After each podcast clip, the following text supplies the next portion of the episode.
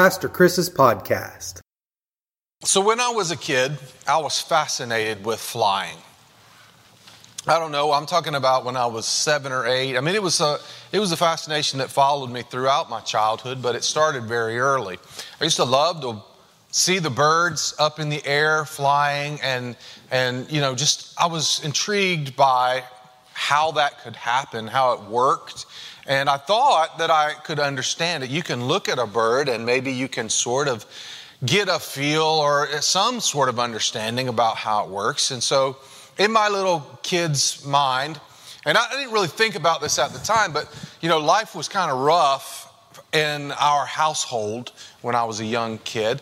And I think part of the fascination was the idea that you know, bird could just spread its wings and fly and could go anywhere it wanted, anytime it wanted. There was that independence that I certainly did not have as a young child, you know, living under the, uh, the restrictions of being in, in, the house.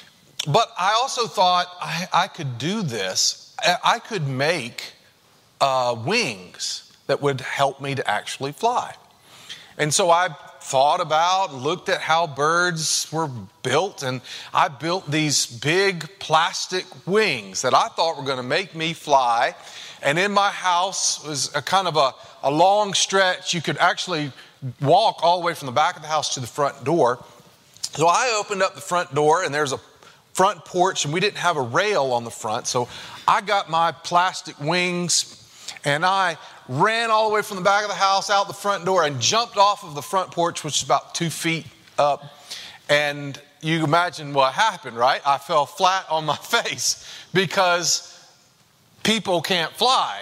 Just because we build wings, uh, there's a lot of other obstacles in the way of our ability to fly.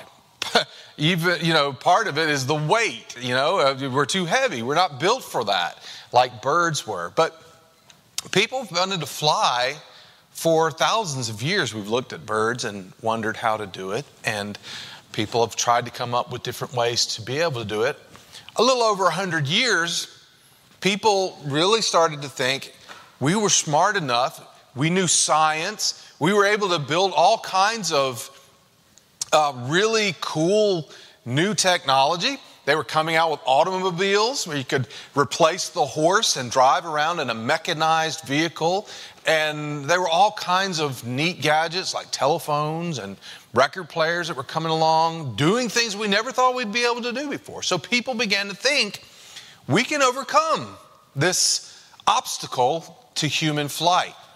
And they looked at birds like I did, and they came up with contraptions like I did as a kid uh, like, for instance, you've seen the pictures, right, of the old footage.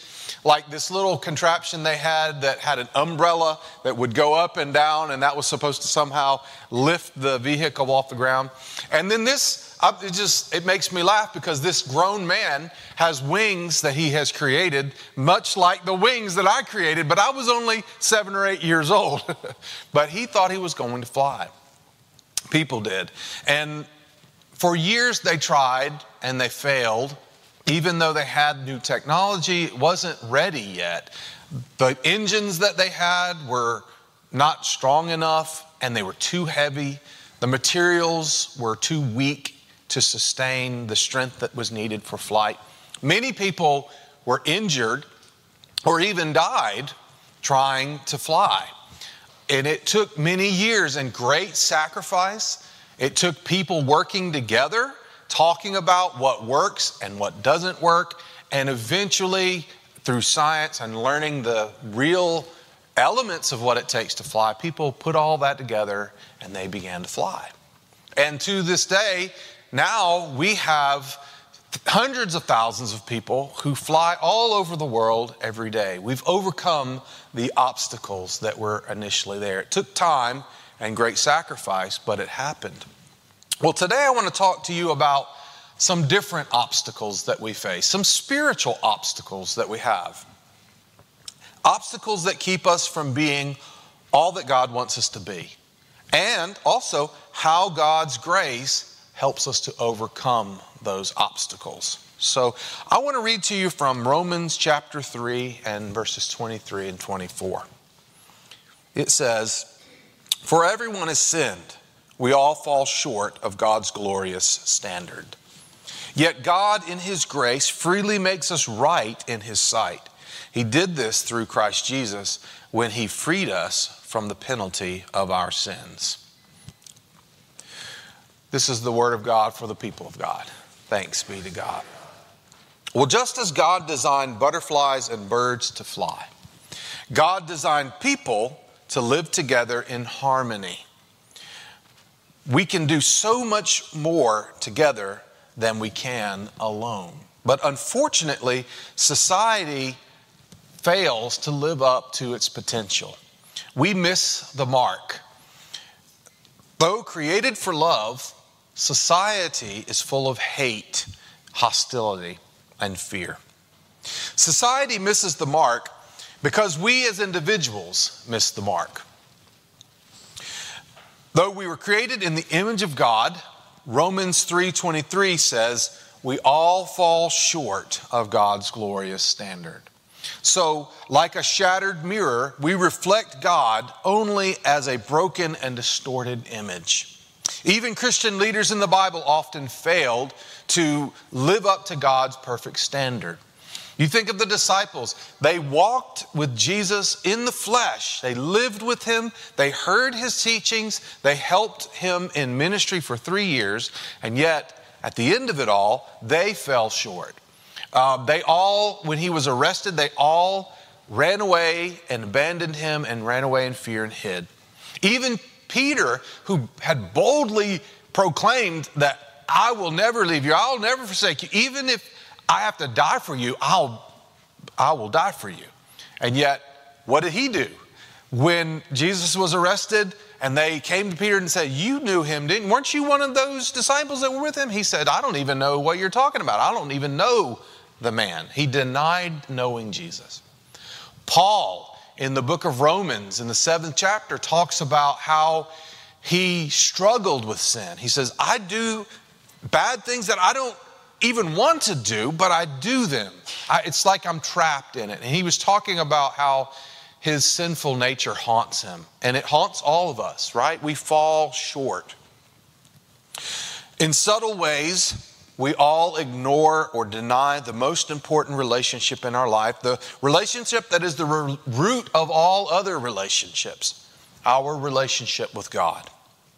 And the Greek word for sin is hamartia, and it's an archery term in the ancient world that meant to miss the target, to miss the target. Sin is whatever causes us to miss the target God has given for our lives. It is an obstacle that separates us from the love of God and our neighbor. Sin sets up obstacles between us and God that limit our ability to love, that hinder our growth in the likeness and love of Jesus Christ. I want to name three obstacles of grace that keep us from being more like Christ, who reflected God's love perfectly. Three ways that we miss the mark. One obstacle is not believing in God. It's just sim- that, simply that. We don't believe in God. And, and you need to understand that to believe in God is more than just believing that God exists. You know, sometimes we do that. We say, well, I believe in God, but we're thinking of it in an intellectual, just a purely intellectual way. And remember, did you know that in the book of James in the New Testament, it tells us that the Bible believes in God? I mean, not Bible, that the devil believes in God. The devil believes in God. But it doesn't really do him any good, does it? I mean, it says when the devil and his demons believe in God, they tremble in fear. So, it, believing in God has to be something more than just uh, knowing that He exists and agreeing with that. So, what we're saying is to believe in God is to live by God, it is to trust what God says, it is to trust who He is. You can, you know, you think about it in uh, practical physical terms. You can say, Yeah, I believe flying is safe, right? A lot of people will say that, but will you get in the plane? Will you go for a ride? When I was 13, I was in a group called the Civil Air Patrol.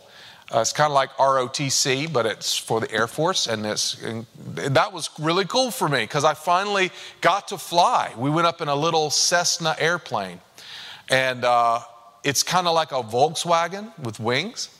So it is a little bit, if you're scared of flying, what I wasn't scared of flying, but if you are, it'd be kind of intimidating to think these little tiny aircraft walls are separating me from falling to my death, right? But it was really cool for me. And, and the pilot actually said, you know, because I was sitting in the co pilot seat and there was a steering wheel in front of me, and the pilot had the steering wheel, and he said, You want to fly? And I was like, Yes, sir, I do. And he, he said, Well, take the steering wheel. And he let me fly. Of course, he was watching over to make sure I didn't do anything stupid to um, kill us, but, but that was really cool. But believing that it is safe to fly really is only true if you're willing to personally get in the plane and fly. Now, that's belief. And that's kind of what we're talking about when we say we believe in God. And sometimes we don't really believe that God loves us. We say, yeah, it tells us God loves us. And we sing, Jesus loves me. This I know, right? We sing the song, but do we really believe it? Because that's a common form of unbelief. We don't like who we are. We're ashamed, maybe, of some of the things we've done, and we try to hide from God.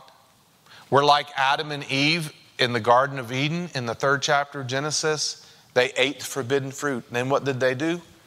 God's walking in the cool of the day, and Adam and Eve are hiding, hiding from God like you can hide from God, right? But they're trying because they're ashamed and they're afraid. And sometimes we're like that. We don't like what we've done, and we don't really believe God can love us because of that. We don't really believe, even though He says He forgives us through Christ, we keep condemning ourselves. We let our faults, our failures, our bad feelings tell us who we are instead of listening to God. Whenever your feelings condemn you, remember God's love is greater than your feelings. Another obstacle is idols believing in false gods. It's something that people have struggled with, especially in the Old Testament. We read about how God was constantly telling the Israelites to come back, to repent of their idolatry and come back. Stop worshiping statues that can't do anything for you. Worship the true living God. Um, is that a problem for us today? I don't know many people in Dalton, Georgia that worship idols, that worship statues, but we still have a lot of idols. It's a big problem. In our world, instead of it being statues, it's things like money and drugs, uh, pleasure. Um, there's all kinds of things that can be idols, all kinds of bad things. But it's not just the bad things that can be idols in our lives. The trickiest, the most dangerous kinds of idols, I think, are the ones that are actually good things. Because you see, the things that we make into idols are not necessarily bad things. They can be very good things, but they become bad for us because we expect them to deliver something that only God can give. Think about that. So it could be that we could turn our family into an idol. It could be that we could turn our parents into idols. And this is a great example because you think about how kids are, right? When they're little, you know, in general, kids look up to their moms and their dads and they idolize them. They can't, you know, dad is the biggest, strongest person. He can beat, my dad can beat up your daddy, right? We think our, our parents are almost perfect. And part of what makes being a parent of a teenager so painful is because they grow out of that. they no longer think their parents are perfect. They they think they're idiots.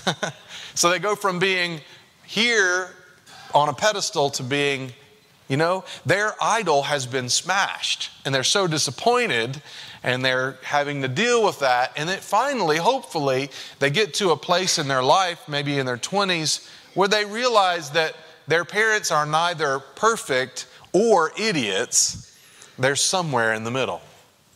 Right? They finally find balance. And usually at that point, the relationship grows into a more healthy and uh, peaceful thing. So we can turn our parents into idols. Parents can turn their kids into idols. You know, they say, This is my world. This child is, this, these kids are my world. Well, that sounds good, but really, is it? Is your kid your world? Is that really a proper relationship? Or you could turn your spouse, your friends, your job into an idol. Uh, you could turn your dreams into an idol. And a lot of a lot of young people do that. You know, they have this image of where they want to be and who they want to be and what they want to do. And that ambition drives them, which is a good thing, but it can be that your dream future becomes so, so much of an idol that it can never deliver what you're expecting it to deliver.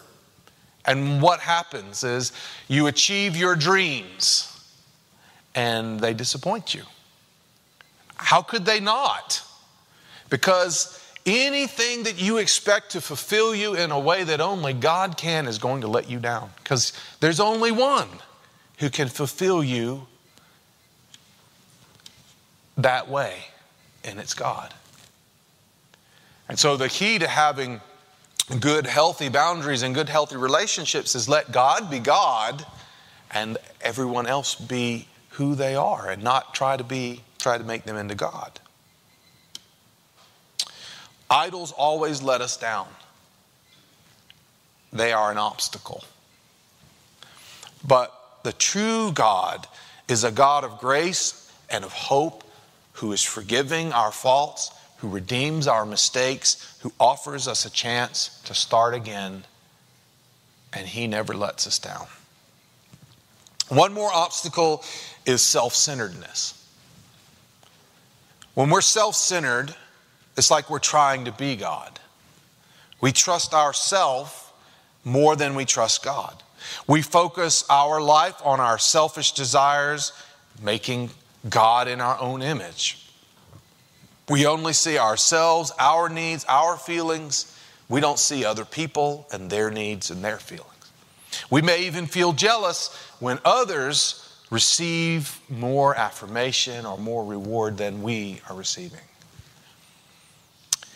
Everyone is born self centered, but we're not meant to stay that way.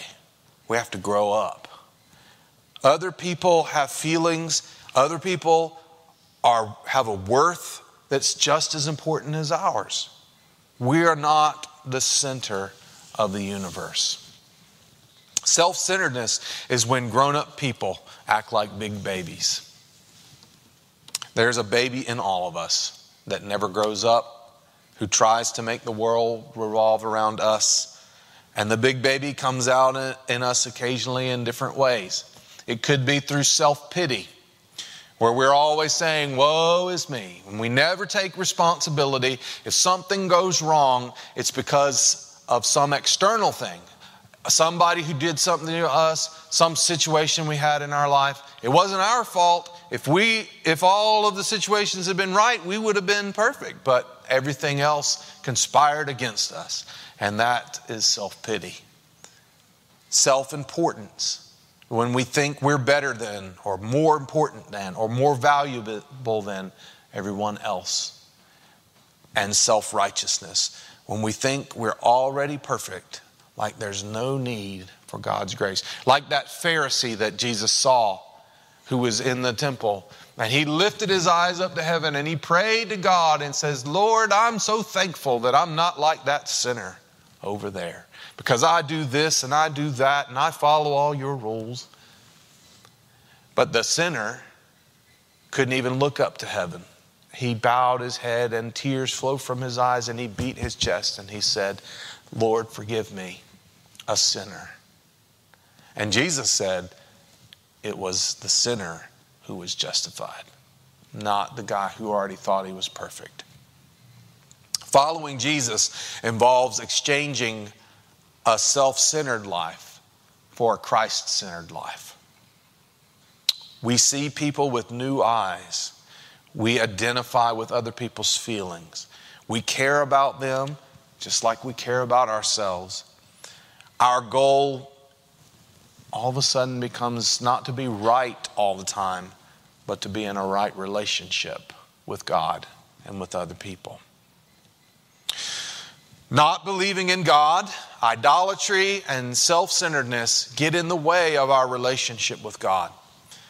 The first letter of each obstacle spells N I S. If you flip that upside down, you get sin. Sin is putting life together in a way that doesn't work, that stops real growth. It is a major obstacle to God's grace. It misses the mark of what God wants for your life. But there's hope, there is grace. God gives us grace. And the grace in God is greater than the sin in us. God enables our daily dying with Christ to unbelief and idolatry and self centeredness, and he, he, he enables our daily rising with Christ to faith, hope, and love and a life of grace. So, I want to give you five steps that can help remove the obstacles to growth in Christ. Step number one is go to God.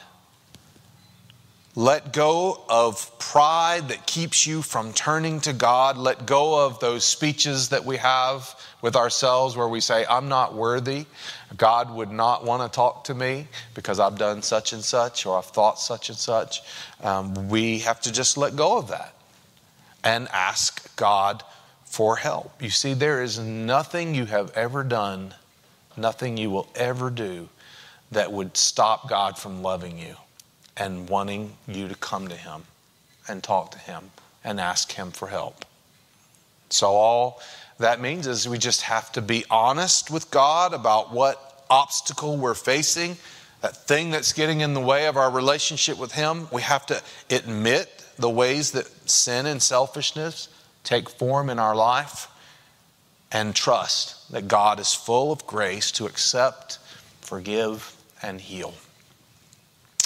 Step two is to remember who you really are. Let go of everybody else's ideas of who you ought to be. Remember that you are not who others say you are. You are more than your mistakes. You're more than your successes, too. I was talking to a guy uh, this week, and he was he was uh, he was he's in his 70s now, but he used to play for South Carolina, the Gamecocks, and he was really good. He was the quarterback, and he was really good. Everybody looked up to him, and he was loving life. He was young, he was athletic, he was handsome. Everybody liked him. He was succeeding in everything he was doing, but he didn't make it to the NFL, and um, and then his his football career was done. And he said he just didn't even know who he was anymore. His whole identity was wrapped up in that successful thing. And when it was gone, he felt like nothing. He said he was about to commit suicide until he, uh, God got a hold of him and turned him around. He had to realize that, that his core identity was not football player. It was something deeper, something more meaningful. And we have to all think about that because, you know, maybe we're not a football player, but we have all these different labels we put on ourselves. I'm a father, I'm a husband, I'm a wife, um, I'm a doctor, or I'm a senator, or I'm a pastor. But all of these things can be taken away. You know, there's, they, they, they're not permanent, they're not eternal. And, and, and our roles and our identities in life change over the course of time. And we have to remember the thing that we really are, when everything else is stripped away, is we're a child of God. That is always true. And so we have to remember that. Remember that we belong to Him. Remember that there's absolutely nothing you can do, no mistake you can make, and no success that you can achieve that changes your identity in God as His child. And so we have to let what God already thinks about us guide us. Step three in removing obstacles is to accept your acceptance. Let go of feeling like you are not good enough, that you must prove yourself to somebody, or that you have to find a way to be important. You are already important to God. Accept God's unconditional acceptance of you, not as you think you ought to be, but as you really are right now. Accept God's word to you. Like he said to Jesus. Do you remember what, Je- what God said to Jesus when Jesus was baptized? Remember, he was at the Jordan River and his cousin John baptized him, and the Spirit of God, like a dove, descended upon him. And then a voice from heaven said, You are my beloved Son, and with you I am well pleased. When you put your faith in Christ, guess who's inside you? Jesus. And when God looks at you, he sees Jesus, and he says, You are my beloved son or daughter, and I'm well pleased with you. He loves you like his own son. So accept your acceptance. And step four, connect with Christian community. We're doing that in a sense this morning, right? Here we are at church. Uh, but sometimes connecting with a Christian community also means letting go of some friendships that reinforce the wrong things in us. All right? We are so influenced by the people that we allow to be around us, the those connections that we have. And sometimes the people that we are connected with don't reinforce good things in us. Some people reinforce wrong things in us. And we have to be mindful of that. And we have to be sure that we are seeking out friends to share our faith with that help us to stay connected and centered in God. Part of that is being connected with Christ by connecting in the church. And we're doing that this morning. But there's only so far we can go sitting in this sanctuary. We can't really have deep, meaningful conversations in this setting. So there's other ways you have to connect with a smaller group with a Bible study or Sunday school class, some way where you can actually sit down and share your life in a deep way with other Christians. It could also be um, that you meet with those Christian friends for lunch, or you get together for dinner, or you go over to their house, you share your life with them so that they have a chance to help you grow closer to Christ. And you have a chance to help them grow in that way as well. So we have to find that community of support and acceptance and encouragement to grow in Christ. And step five is embrace the life God is giving you. You have to let go of images of yourself that are less than God's plan for you.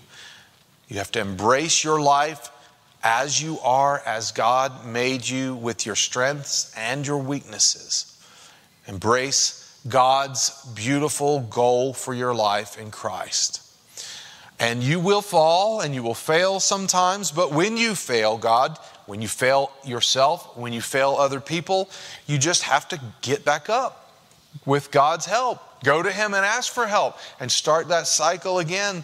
Keep going. Progress always involves falling down and getting back up or as we put it in spiritual terms, dying with Christ and rising with Christ to new life in God. And we do this again and again and again. So, what do you need to do to move forward? What's your next step? The first letter in each step spells grace. Go to God, remember who you are, accept your acceptance, connect with Christian community, and embrace the life God is giving you. Grace overcomes sin and removes the walls of obstacles that are between us and God. And sin and grace may be some things that we don't like to talk about a lot, but they're two realities with which we have to come to grips.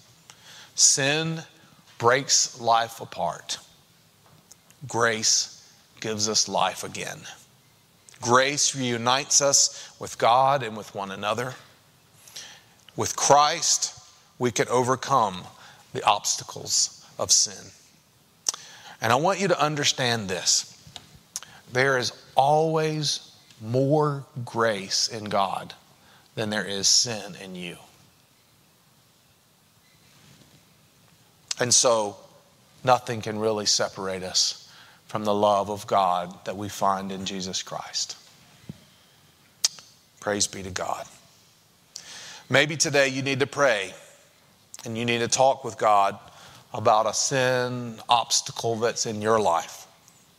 Maybe you need to think about how His grace can help you move forward and start again.